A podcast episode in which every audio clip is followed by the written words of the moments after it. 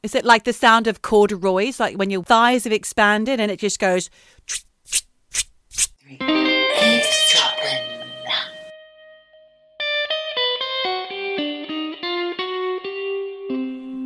Hey there, Michelle Bebo, beep beep bappy dop bappy. Wow, that is some kind of hello. That's jazz. I was going to say, you're scatting all over the place. That's a jazz welcome. welcome to you. Welcome to me. Welcome to all of you eavesdroppers who are here right now joining us. I'm doing jazz What's that? hands. Jazz hands. it's a jazz welcome. I'm giving you jazz hands back. I thought you were doing Mickey Mouse ears. no. Welcome, everybody. Welcome to Eavesdropping. Do do join us. do eavesdrop on us. She's Michelle. And she is Geordie. I was about to say I'm Geordie. You got me No, confused there. I for- Yeah. didn't realize we were introducing each other. So, how's your week been? Good. You've been in it most of the time. I know we've been drinking those daiquiris again. Obsessed. Yeah. Obsessed. And recording our social media. If you don't follow us on social media, why not? It's fun. You should check it out. We always do funny things, don't we, Michelle? In fact, we went to get our nails done this week, didn't we? We did. And we sat there and we did all our social medias as well for the last episode.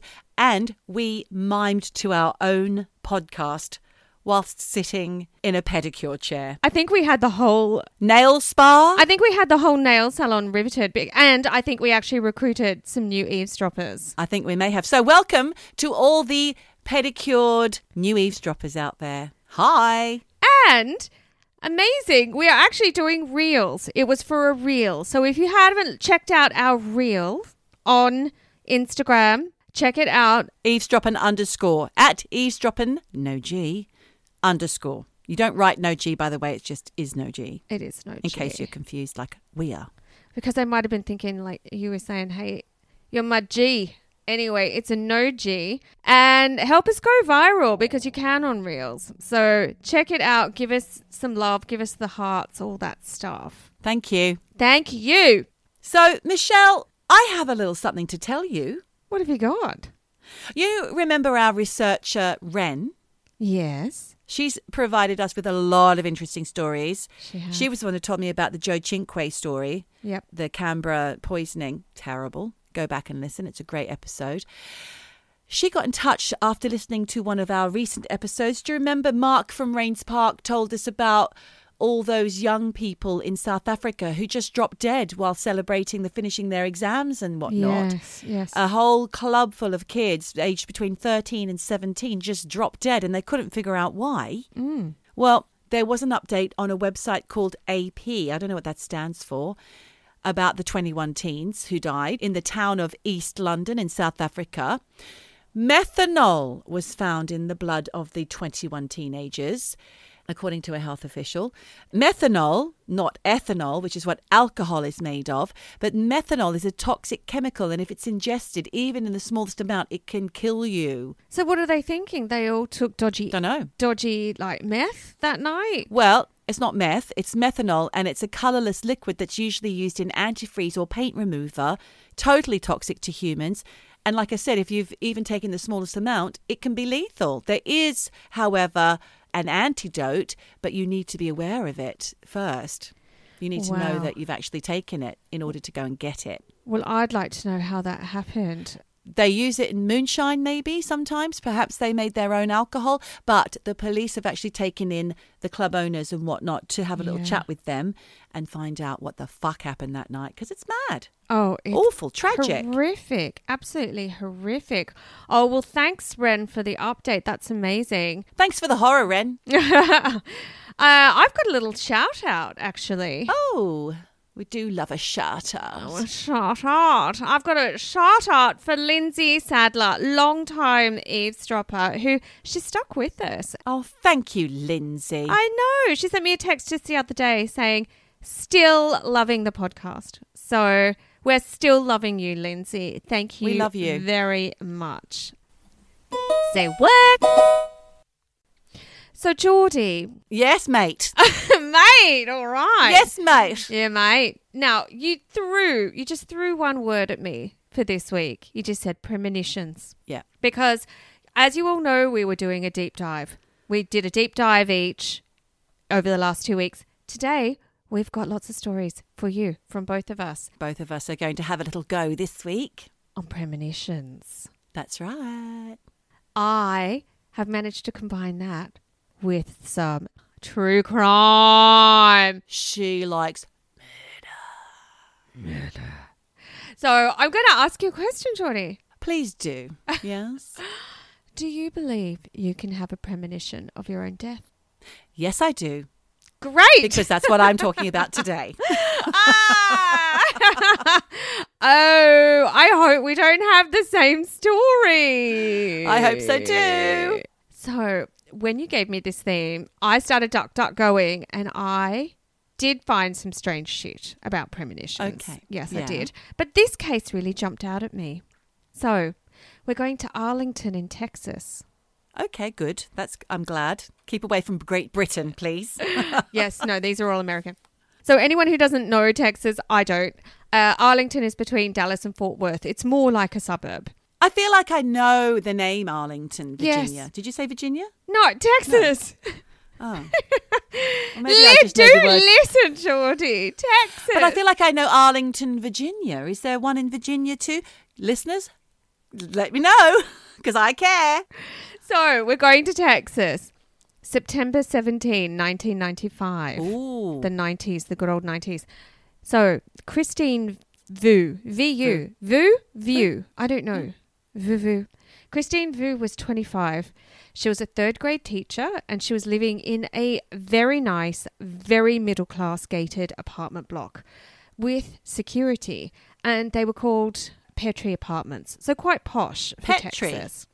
Pear tree. oh, pear tree, right. Like a partridge in a pear tree. Not a petri dish, which is what I thought you'd said. no, that would be quite grim.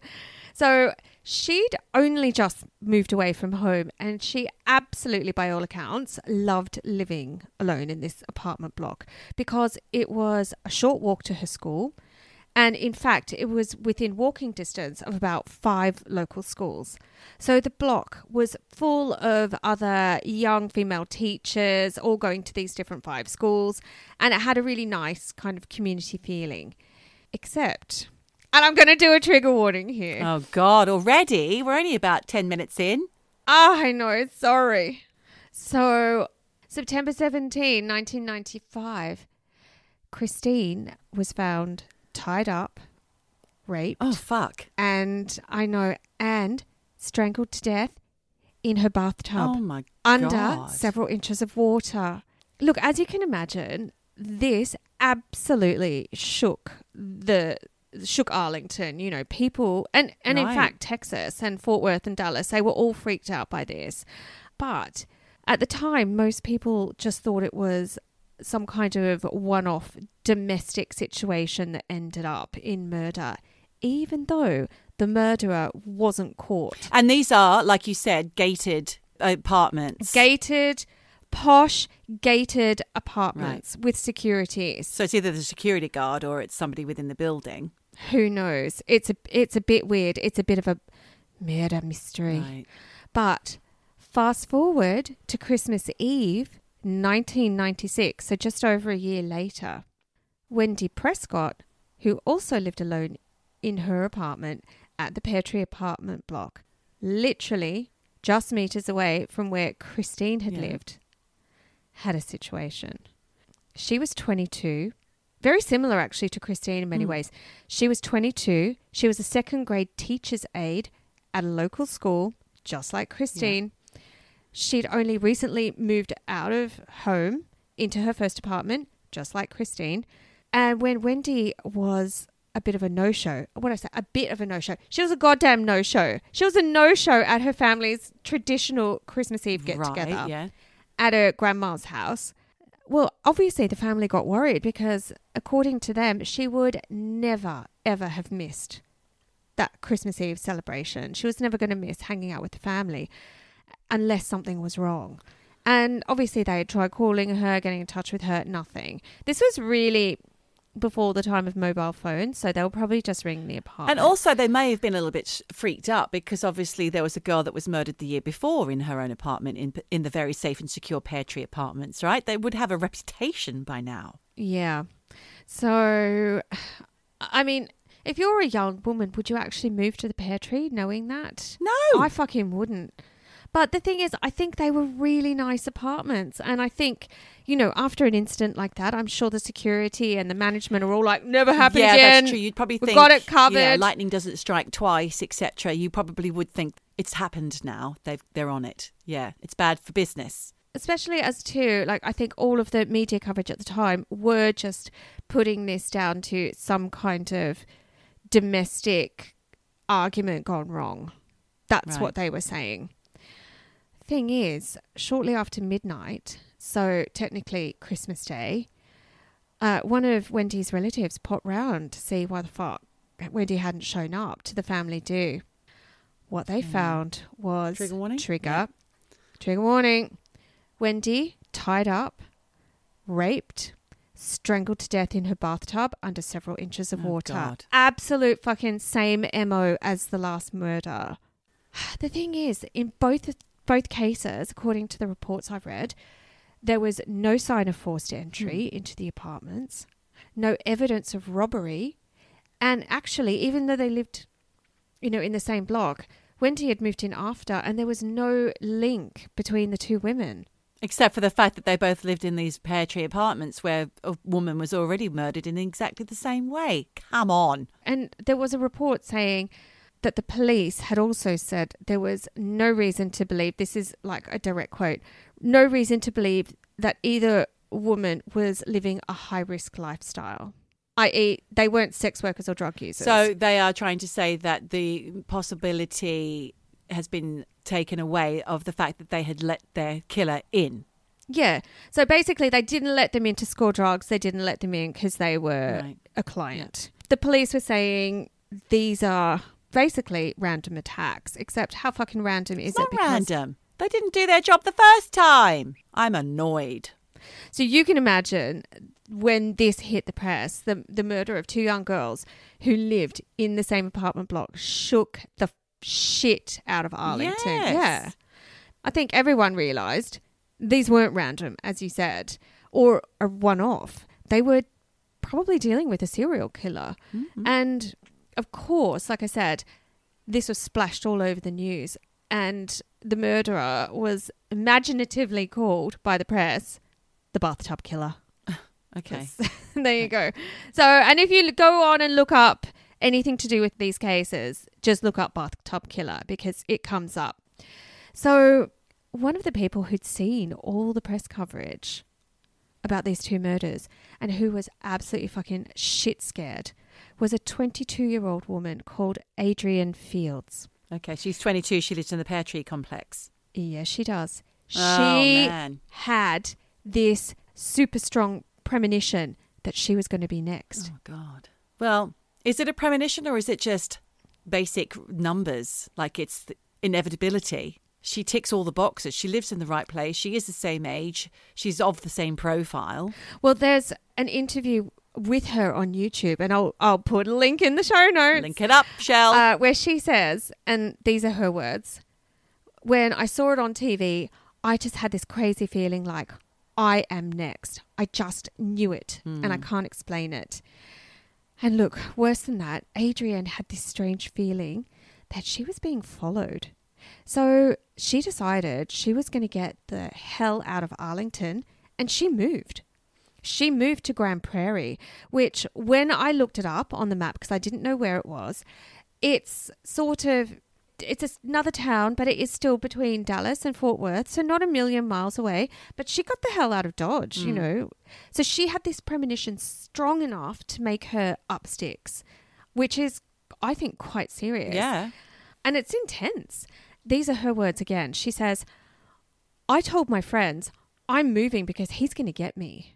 So she really believed she was going to get attacked by this But guy. to be fair, Michelle, I think I would probably put some kind of safety mechanisms into place as well, if, even if it was just moving in my brother or whatever for the time. Yeah. Because I would think I'd be next as well.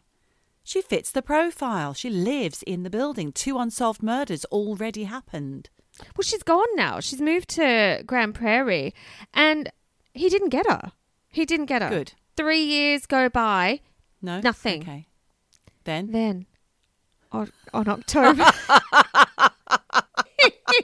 I'm trying to create suspense here. Sorry. But I feel like I've pre- I've got a premonition, Michelle. I know what's happening next. What's your premonition? Yeah, exactly. But I'll let you tell me and see if I'm right. so then, Then? Geordie, Yes. then, then, October 26, 1999. Case files. it's a case file. I, I was about to try and do his voice. On October 26, 1999, at 3 a.m. That's it, Michelle. Like I said, we are talking three years later. You'd think she she was probably breathed a sigh of relief by now. I'm sure she thought, fucking dodged that guy. Oh, I'm an idiot. Why did I move? You know, I didn't have to leave all my friends and whatever. Nothing happened. I'm still alive. her fucking worst nightmare came true. Right. These are her words. She says, I hear swish, swish, swish, swish. You know that sound? And I'm thinking, No. I don't fucking know that sound. Is it like the sound of corduroys, like when your thighs in corduroys? Oh, When you've like put your two tight cords on in winter and your thighs have expanded and it just goes that's a very interesting theory. no Very descriptive. I don't know it. cords in fat thighs. Rubby thighs. Yeah. Yes, that's a very. Corduroy. What el- what else could be a swish? Swish. I mean, it could be the, the swish of a cape, a black cape of the Spring Hill Oh my Jack. God. Swish, swish, swish, swish, swish as he comes leaping in. Yeah. it could be the sound of scissors. It could be the sound of, do you know, what's it called when they do the gymnastics and they've got the stick with the ribbon on the end? What's that called? swish, swish, here it Yes, comes. Swish. Look out, swish. here comes the lady with the stick on the ribbon. Or it could be a knife slicing through the air. Ah. Swish, swish, swish, swish. I don't know. Up to you guys, whatever you think it is. I can't wait to find out what But- it is, yes? I don't think we do. Oh. But anyway, she goes on to say, I turned over slowly. Oh, she's in bed. Christ. She's in bed. It's it's October 26, 1999, 3 a.m. Hmm. She's asleep. She's in bed. She said, I turned over slowly, and as I turned over, here is this guy with a stocking on his head running towards me. Okay, running towards Running me. It's the thighs. It's. Sorry. in some 90s this is chords. horrific. Yes, go on. Anyway, he jumps on the bed and he covers up my mouth and he puts a gun in my back. Shit. And he says, Do you feel that? And I said, Yes. And he says, If you keep screaming, I'm going to hurt you. Fucking poor lady. No way. Fuck a duck. Right. So she didn't know him, but she said he knew my name. Oh, And I'm like, Oh my God, how does this guy know me? I know how. What? He was the security guard in the fucking pear tree complex. Well, put a pin in that. I'm not saying you're right. I'm just saying put a pin in that. But I'm also going to do another trigger here. Okay. This is not nice. He then raped her for two oh, hours. Oh God. Yeah. And again, these are her words. I remember he said, The devil keeps making me do it. Right. And he said, You are not like the others. And she says, And that's when I realized he had done it before. Yeah. And when I said, Oh my God, you've done this before, he stopped. He pushed me in the back of the head down to the floor. And I said, Oh Lord, please forgive me all my sins. I mean, she thought she was about to fucking Yeah, die. yeah. And she said, If I have to die tonight, I just want to go to heaven. Don't let my life have to end. And you know what? I don't know if she summoned the power of the Lord or fuck knows what. He did not kill her. Wow. And he just fucking left. He left. He left. And that's when she went to the police. Oh my God. Yes. I mean, obviously, she's completely fucking raped, Traumatized, traumatized, yeah. had a gun. You know, it's just really terrible. But she got out of it with her life. Turns out he's a bit of a sloppy worker because he'd left his DNA all, All over. over the crime scenes, like her crime scene, also over Wendy and Christine Vu. But he hadn't had any previous, so that's why they couldn't track him. Exactly. And of course, it was a match to Wendy and Christine's wow. murderer. He stalked her. Yep. His name was Dale Scheanette.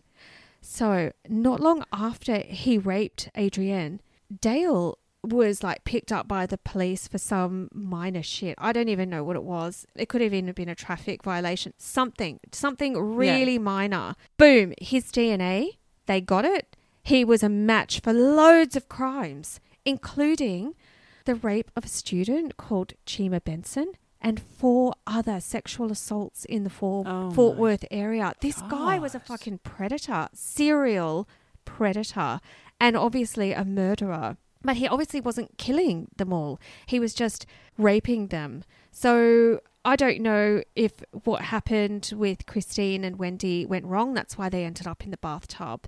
But he wasn't always murdering them. But anyway, he was obviously like picked up, eventually charged and convicted of the rapes and the murders. And he was given the death sentence. He was murdered. Murdered. Death sentenced. What do you put? Put Yeah. to sleep? What do you say? Ex- executed. executed. Yes. Yeah. But I think by lethal injection. Put to sleep. Put to sleep. He's not a dog, but you know what? He's a. Honestly, dogs are better than this guy. That took place um, on February 10, 2009. So he was alive for 10 years. Gosh. Poor old Adrienne, though, she was obviously left a broken shell of a person and she struggled for decades with depression and self doubt. But 20 years after her attack, she finally found the courage to talk about what had happened to her. And she began this non-profit organization called Rip the Bandage, and she started advocating for other rape victims and homeless people. So, absolutely incredible that she was able to do something good out of something so horrific. That's incredible. Yeah. How inspirational. Yeah, the amazing thing is she just fucking knew she was next. And she tried to run, she moved, she did everything right, and Yeah. he still got her. Yeah, that's quite something. I mean, yeah, like I said before many times during your story, the fact that she lived there, she was the same age range, etc., etc., just made sense that she was gonna have those visions because she was frightened because those girls are like me i live in the same building of course you know you'd think oh i can see it happening to me but she moved and it was three years later and still it happened Yeah. Now, I haven't actually written this down, so my notes could be faulty, but from memory, I think he might have been a bouncer at a club. he had to be some in some kind of security That's how he knew her name. yeah They've traced it back and they think that's the link. That's how he knew her. right God knows how she knew. and how did he get into pear tree I don't know. I don't know. Mm. I can look that up. Nobody knows how he got in, but maybe he knew the dude, the other security dude at Pear Tree. Mm. Maybe he knew. If he's security, maybe he's got his wily ways to get in. So wow now that's a sweet ride. Juice dropper. Now that's a sweet ride. Juice dropper. I'm confused. Don't drop your juice. Juice dropper. So, when I was uh, looking up premonitions, obviously, this is actually not a premonition, but this is more about ghosts. So just hold on to your hats, all right? This murder blows my mind. Oh, sorry, it's a murder. Murder. Oh, it's ghosts and murders and premonitions. So, on February 21st, 1977, the Chicago Fire Department received calls from concerned neighbors that there was smoke coming out of the flat of a woman in their building. Her name was Ter- Teresita Basa. Now, she was born in the Philippines and she immigrated to the United States in the 60s to study music. And eventually she got married. Uh, she became a respiratory therapist at a hospital called Edgewater Hospital, just outside of Chicago. And by all accounts, she was just a really nice lady who gave the local neighborhood kids free piano lessons while she was doing her master's in music, and everyone just loved her. Sounds nice, no? She's yeah, really nice Something awful Filipino? Mm. lady. Yeah, who just was kind to the community. Yeah. But on February 21, 1977, Yeah. Teresita's friend Ruth called her up for a bit of a natter and they ended up chatting just for around half an hour. And apparently, Teresita told Ruth that she was expecting a friend to come round, but that was all she said about it. Okay. An hour later, as I said, the fire department was called to Teresita's 15th floor apartment, Mm. where they found her apartment basically up in flames. Oh no. But yeah, but luckily the firefighters were able to put out the fire pretty quickly, which meant not everything in the fire was destroyed, which was kind of a blessing and a curse because when they were able to kind of investigate inside the apartment to see what might have caused the fire, yeah. they discovered a burnt mattress in the middle of the living room and when they lifted up the mattress What? And again trigger warning Oh, people God, Michelle. they found Teresita's naked, lifeless body with a Oh. butcher's knife stabbed deep into her chest. Oh no. I know. So, what they thought was just a fire pretty quickly turned into a murder investigation. Okay. And that's when the case sort of took on a whole new level. Investigators at the scene thought the apartment had most likely been robbed. And they suspected that the fire had been deliberately lit to Mhm. cover up Teresita's murder. Like, it's pretty obvious. And they had strong suspicions that because Teresita was found naked, that she'd been sexually assaulted. And they dusted for fingerprints, but it was a bit of a dud because, you know, everything had gone up in flames. So that led to nothing. Okay. However, as they trawled through the debris of the fire, they discovered a piece of paper that hadn't been completely burned, which said that Teresita had been expecting some theatre tickets from the initials AS. Now, the note was interesting, but they were like, is this actually a lead or is it just a note? Because when they drilled down into the significance of the note, they didn't know if AS was a person or a place or the visitor Teresita had been expecting that day or was it from a different day? Was she collecting the theatre tickets? What does AS even stand for? So they weren't really sure that the note had anything to do with Teresita's murder. That lead went cold pretty quickly, especially as none of Teresita's friends or colleagues had any idea who who AS was or who had it in for Teresita, really, because she's so nice and you know, she was well liked. She was a nice quiet, kind woman with no enemies that anyone knew of. And nobody could come up with a motive for the murder. So they had pretty much zero leads. And the case went cold. And Teresita's body was flown to the Philippines to be buried. So, fast forward five months Mm-hmm. ahead to when Joseph Stachula, who was the lead detective on Teresita's case, received a strange phone call from a guy called Dr. Jose Chua, who said that he and his wife Remy had information about Teresita's case.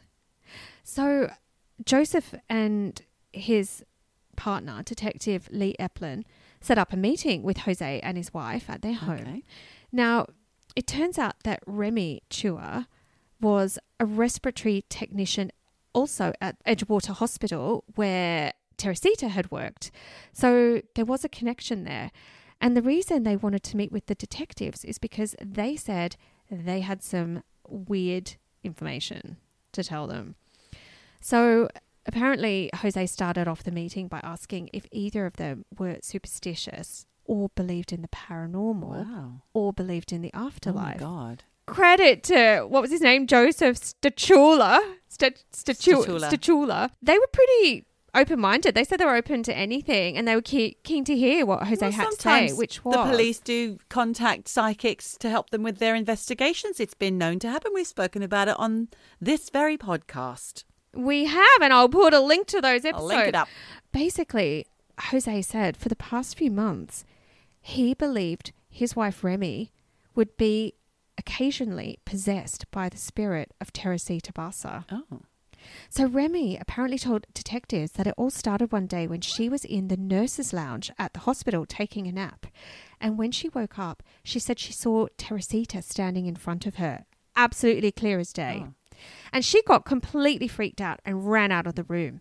But a few weeks later, when both Jose and Remy were at home, Remy decided to take a nap in the bedroom when suddenly Jose heard Remy scream. And when he ran to the bedroom to see what was wrong, he saw Remy sleep talking in a trance in a voice that wasn't her oh voice. Oh my God. Yeah, yeah. And basically, the voice told him that she was Teresita Barca and that she needed his help. So Jose asked her what she wanted him to do, and she told him that a man had come into her apartment and killed her. And she begged Jose, please tell the police. And then suddenly, Remy woke up. She had no memory of what had happened. Oh my God. Basically, this nice doctor and his wife were completely freaked Uh-huh. out. And they just decided to ignore what had happened because It was weird. essentially it was it was weird and it was just his wife sleep talking. Yeah. They had no evidence, they had no real info, and they just felt a bit foolish. So they did nothing. Then I've been saying I've been saying then quite a bit in this episode, sorry. Then a couple of weeks later, Remy went into another trance. And this time, Teresita, she got a bit aggy with Jose. It's like, why the fuck haven't you done anything? Come on, typical man, pull your finger out. She did. She she said that.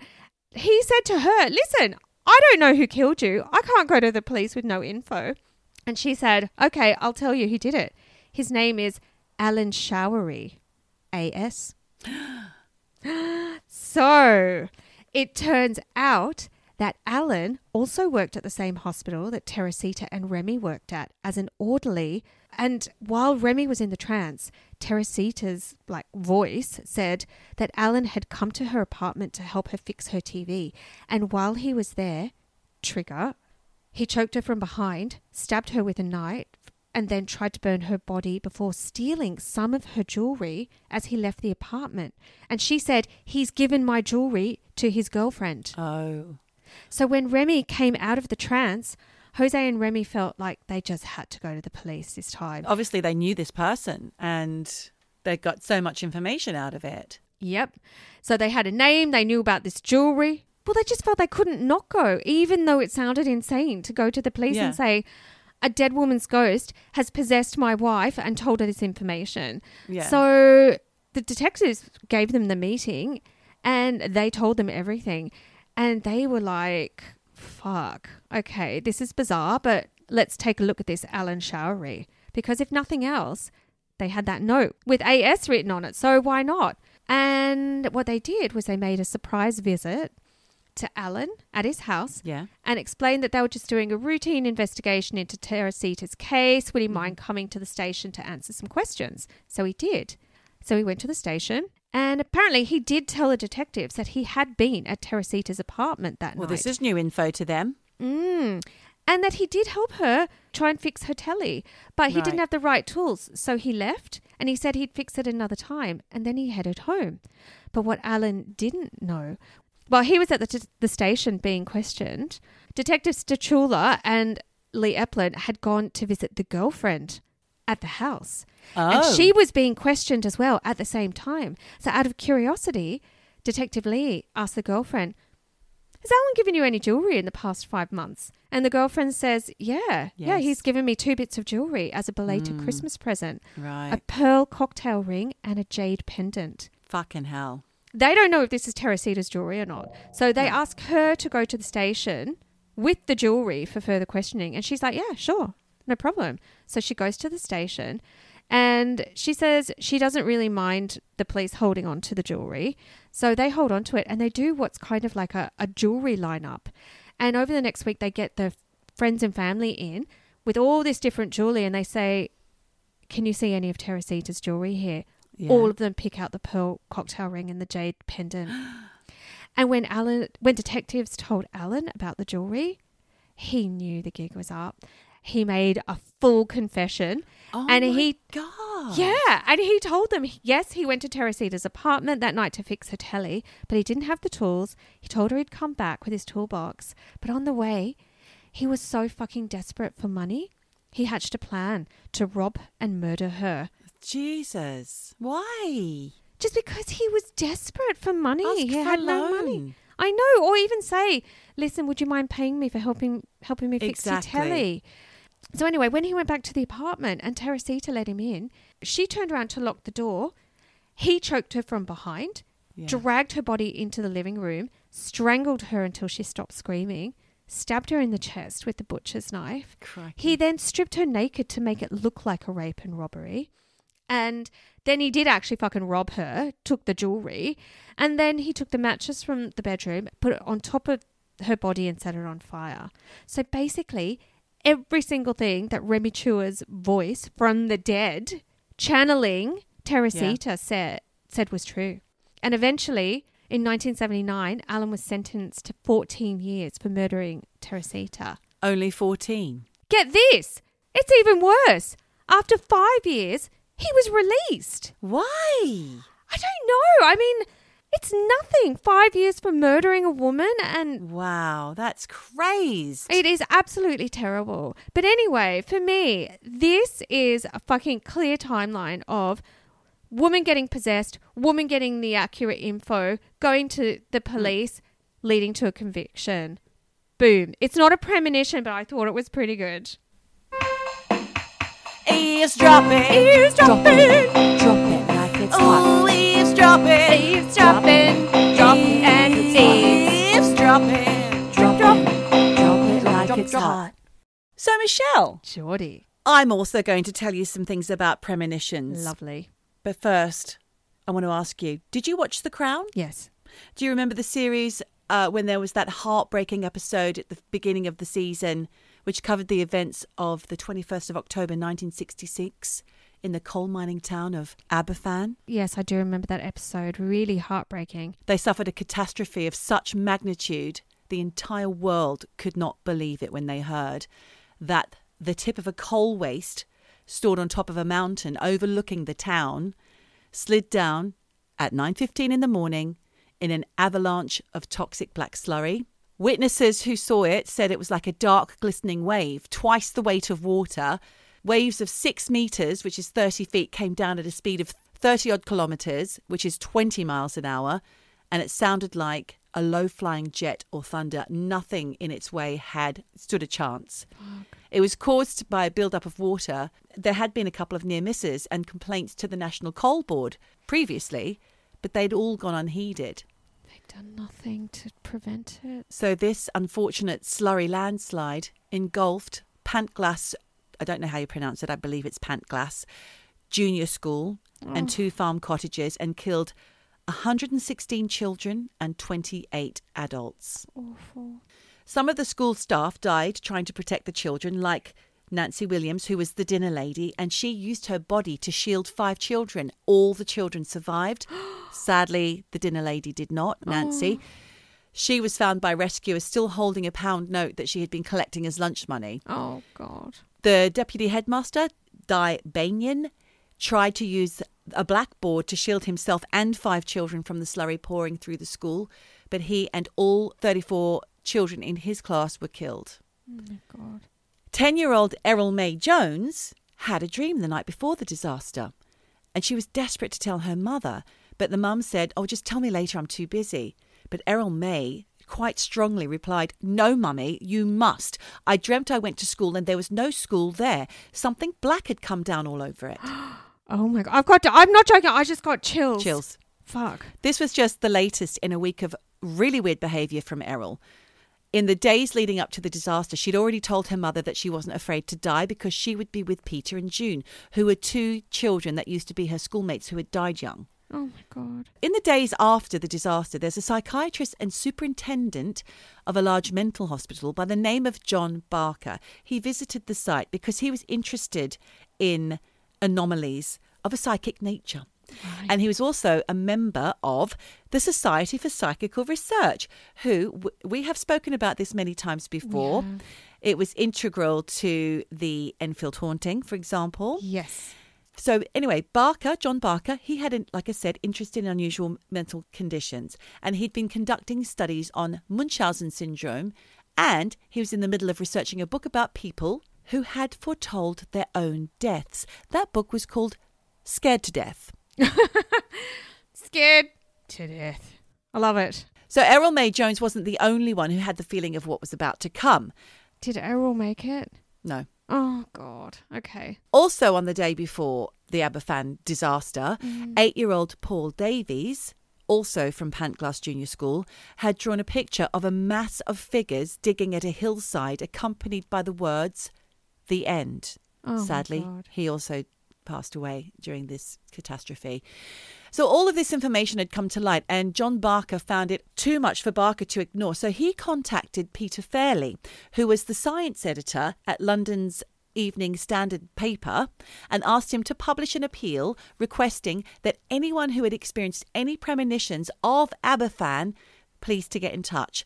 They received 76 replies. Oh my God. And so began the Premonitions Bureau, which is a data bank for all the nation's dreams and visions to act as an early warning system to avoid such disasters in the future. That was the dream. Very much like Minority Report, starring Tom Cruise, which is based on a book by the science fiction author who wrote Do Androids Dream? Philip K. Dick. Is this true though? It's true. They did set up the Premonitions Bureau. Oh my God. Started by Barker and Fairley. Ultimately, they wanted to present the Bureau's findings to the Medical Research Council with a view to setting up an official national early warning system, though their proposal was flawed. If a catastrophe had been predicted and didn't happen, any visions that might have preceded that would be dismissed out of hand. So there's all sorts of ah, problems with it, really. Yeah, yeah, that is true. I mean, you get a premonition and you take preventative action, you don't know. Doesn't happen. Oh. Yeah, well, true. Did you avert the disaster? You'll never know. Mm. The British Premonitions Bureau was set up with an 11 point system for each report of a future event that came in. So, mm-hmm. for example, you had five points for unusualness, five points for accuracy, one point for timeliness. And in the 15 months that it existed, the Bureau collected 723 predictions. Wow. Okay. That is a lot. Two nights before the Aberfan disaster, a 63 year old man from, I don't know how to pronounce this, it's from Lancashire, it's Backup, Backup, mm, Back up. Backup, Backup in Lancashire, dreamed he was trying to buy a book from what seemed to be a large vending machine with buttons, which he thought might be a computer. Remember, this is the 60s. Yes. White letters spelled out Aberfan on the screen, a word he had not even heard before. Oh my Meanwhile, God. in Plymouth, the evening before the Aberfan disaster, a woman had a vision at a spiritualist meeting. She told six witnesses that she saw a schoolhouse, a Welsh miner, and an avalanche of coal hurtling down a mountainside towards a boy with long bangs or a fringe. Oh my God. Within minutes of the disaster, a 30 year old film technician from Middlesex jumped up from her chair, complaining of the earthy, decaying smell of death. Oh. So 18 of these predictions were accurate, and 12 of these came from just two correspondents. One was a London dance and music teacher called Kathleen Lorna Middleton. She's from Edmonton in North London. And when she was seven years old, Middleton watched her mother frying eggs on the cooker. Suddenly, the egg that was in the pan lifted itself up and rose and rose up, up, up until it almost touched the ceiling. What? Her mother, who was really alarmed by this incident, she consulted a fortune teller who told her that an egg that flew out of the pan often symbolized a death. A few weeks later, one of Middleton's mother's best friends, who had recently married, died and was buried in her wedding dress. oh my gosh. Okay. And from then on, Middleton experienced premonitions in one form or another throughout her whole life. Usually, she'd have a headache, which would precede, say, an earthquake, or names and numbers would appear to her, sometimes like neon Yeah. signage in her mind. The other really rich source of premonitions for the Premonitions Bureau was a man who worked on a switchboard called Alan Hencher. He worked at the post office on the switchboard. His visions were often accompanied by distress and headaches as well. His first premonition was right before the Aberfan disaster, and he says, these are his words I felt dizzy, then came pain, almost unbearable pain. When it cleared, I could see a black heaving mass and lots of small children. There was a mountain too, but I don't know where. Oh, was there a mountain at Aberfan? It was on the top of a hillside and the coal tip. So the coal tips are being kept like in giant kind of. Oh, I guess it's a slurry pit. It's a big. there's a mountain above the, the school, Mm-hmm. the hill, which is where they were all stored. These seven, I think there were seven or eight, or maybe more tips. Anyway, from there on, Alan started to have a series of predictions, sadly always featuring disasters, and he kept a note of his precognitions and sent them to the Bureau. Here's an excerpt from one of them. Vivid images of an aircraft going down in flames. Impression of newspaper headlines saying 126 die. Alan Hencher had predicted a plane crash. Britannia airliner had two attempts to land and then crashed and burned at Nicosia or Nicosia. How do you say that? I don't know. In uh, Cyprus airport. 126 people lost their lives. What a precise number. Oh my god. He was right. Two months later, he wrote Visions of Another Aircraft, premonitions that 160 will die and 11 will be saved. These images are confused. Conflicting details are present. This does not appear to be a precognition of a single disaster. Four weeks later, there were two separate crashes on the 3rd and 4th of June 1967, so consecutive crashes. The first happened at Stockport in England, and the second was in Perpignan in France. Oh my god. There were 72 lives lost in Stockport and 88 fatalities in Perpignan, the total death toll being 160, and there were 12 survivors as opposed to 11 in Alan's visions. He is On the money. incredible. This guy. Wow. In another premonition from Kathy Kathleen Middleton, she wrote to Barker, John Barker, detailing a vision of a petrified astronaut. Earlier that day, although it hadn't yet been reported, Vladimir Komarov's Soyuz 1 capsule had crash landed in Russia, burning him to death. Oh. So during the public inquiry into Aberfan, it was revealed how the disaster had been preceded by other tip avalanches. So, not necessarily, like I'd said before during your story, when something has already happened mm. y- and you have premonitions of it happening again, is it a premonition or is it just being careful? Or just paranoia. Yeah, damage limitation. Yeah. A local government engineer had twice written to the National Coal Board, as I had mentioned, about the danger that tip number seven on the village had posed Mm. to the school below, but this doesn't account for the dreams and drawings of the young children or why Kathleen Middleton had awakened in the middle of the night, choking and gasping on the night before it happened, with the sense of the walls caving in. Or poor old Eryl who said, I'm going to be seeing my dead friends. Fucking hell. Exactly. So the material that Barker had collected convinced him that precognition was not something that was unusual. In fact, it might even be as common as being left handed. Really? Yeah, that's what he thought, anyway. And from the hundreds of submissions, not many of them were accurate, Oh. but some were eerily so. Back to Kathleen Middleton, who had obviously proved to be one of the Bureau's star predictors.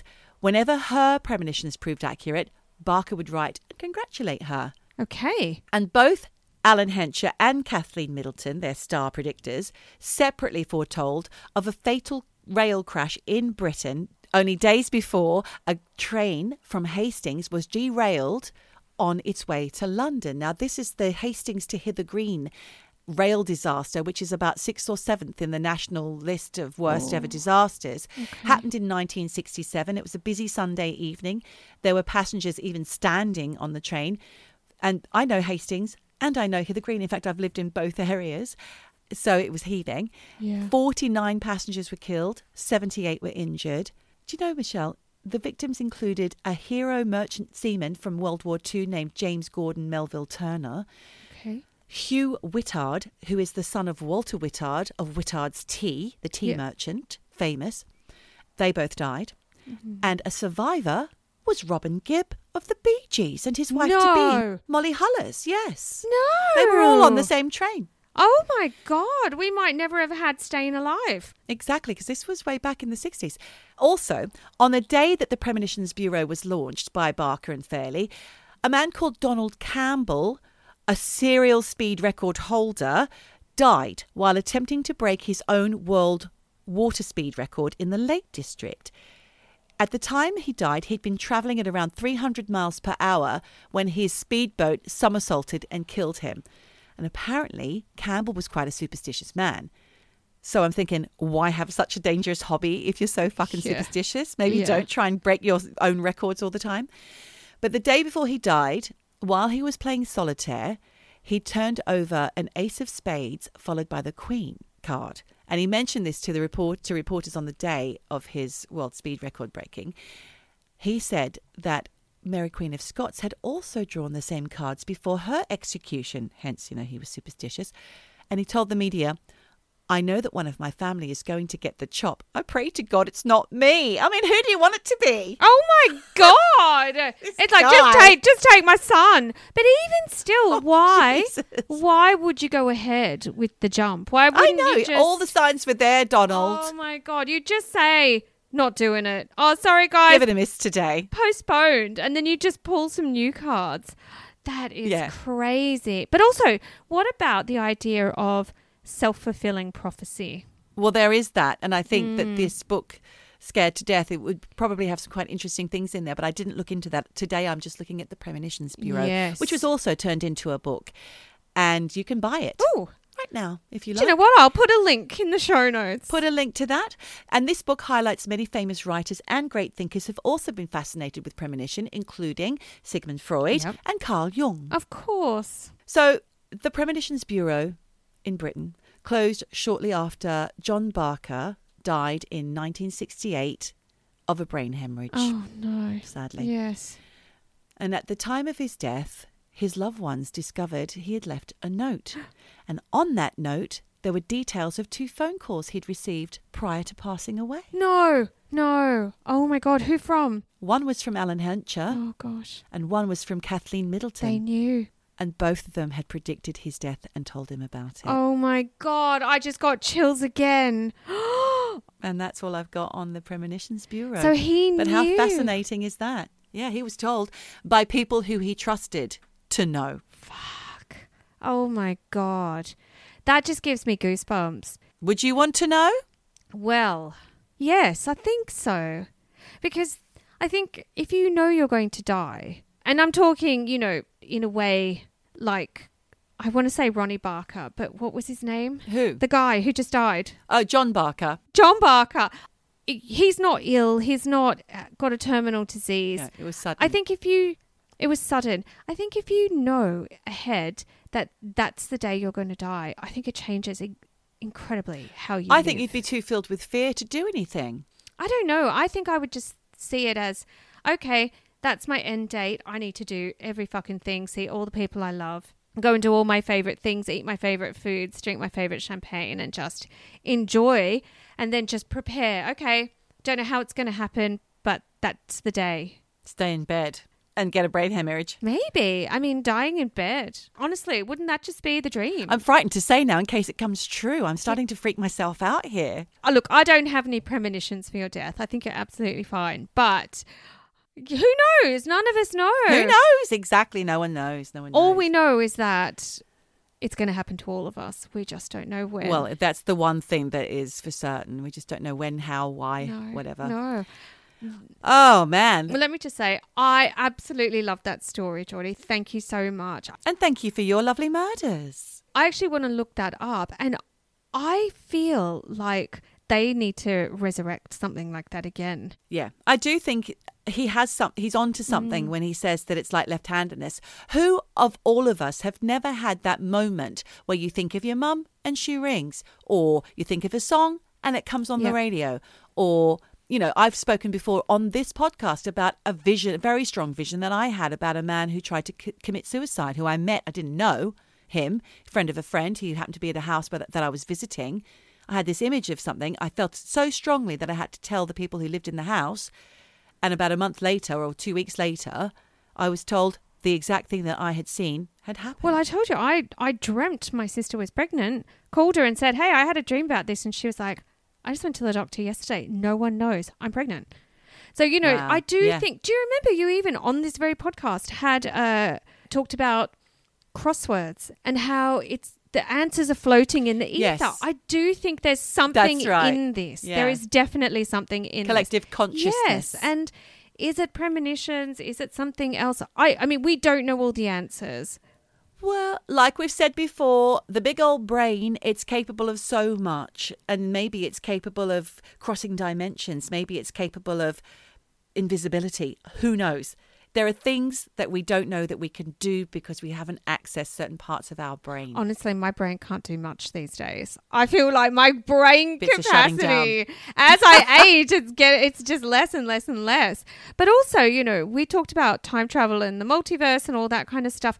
What if that's a part of it? What if premonitions, That's time what I was gonna slips, and all this kind of stuff? We It's your brain. we just don't know. And also, obviously, you know, I, you know, I'm a big fan of Abraham, which is a entity. It's this woman who channels these entities who, you know, are from another dimension, and and they tell you how to live and whatever. And that sounds mad. when I say it like that, it does. But when you hear That's not a good elevator pitch, Michelle. Oh, no, it's not, is it? Okay. Just, I'm going to put a link to Abraham for anyone who's interested because whether or not you believe, and I'm not sure I believe, believe, but the words she says are amazing and really like words to live by. Well, if that's all you need, if that's something that gives you hope and gives you something to to adhere to or to to latch onto an otherwise meaningless life. Is my life meaningless? Not saying that everybody's lives are meaningless, but sometimes life can feel lacking in meaning, can't well, it? Well, this, I mean, Abraham's not about lacking in meaning. It's about nothing good will happen in your life unless you're happy. You attract what you put out. So if you're miserable, you get misery back. if you're happy, you get happiness back. That's the basic. That's basics. But that's basically all Yeah. Abraham says, just in a, you know, juju way. But who knows if there's also some kind of premonition stuff in that. But I absolutely love that story. well, John Barker definitely thinks there is. wow. Well, incredible stuff, Jorgie. And honestly, I just feel like th- there's nothing more to say about that except, except for, eavesdroppers. Wherever you are, whatever you do, just, just keep eavesdropping. Eavesdropping, eavesdropping, dropping, eavesdropping, dropping, eavesdropping, eavesdropping, dropping, dropping, eavesdropping, eavesdropping all day long. Eavesdropping, this is a song.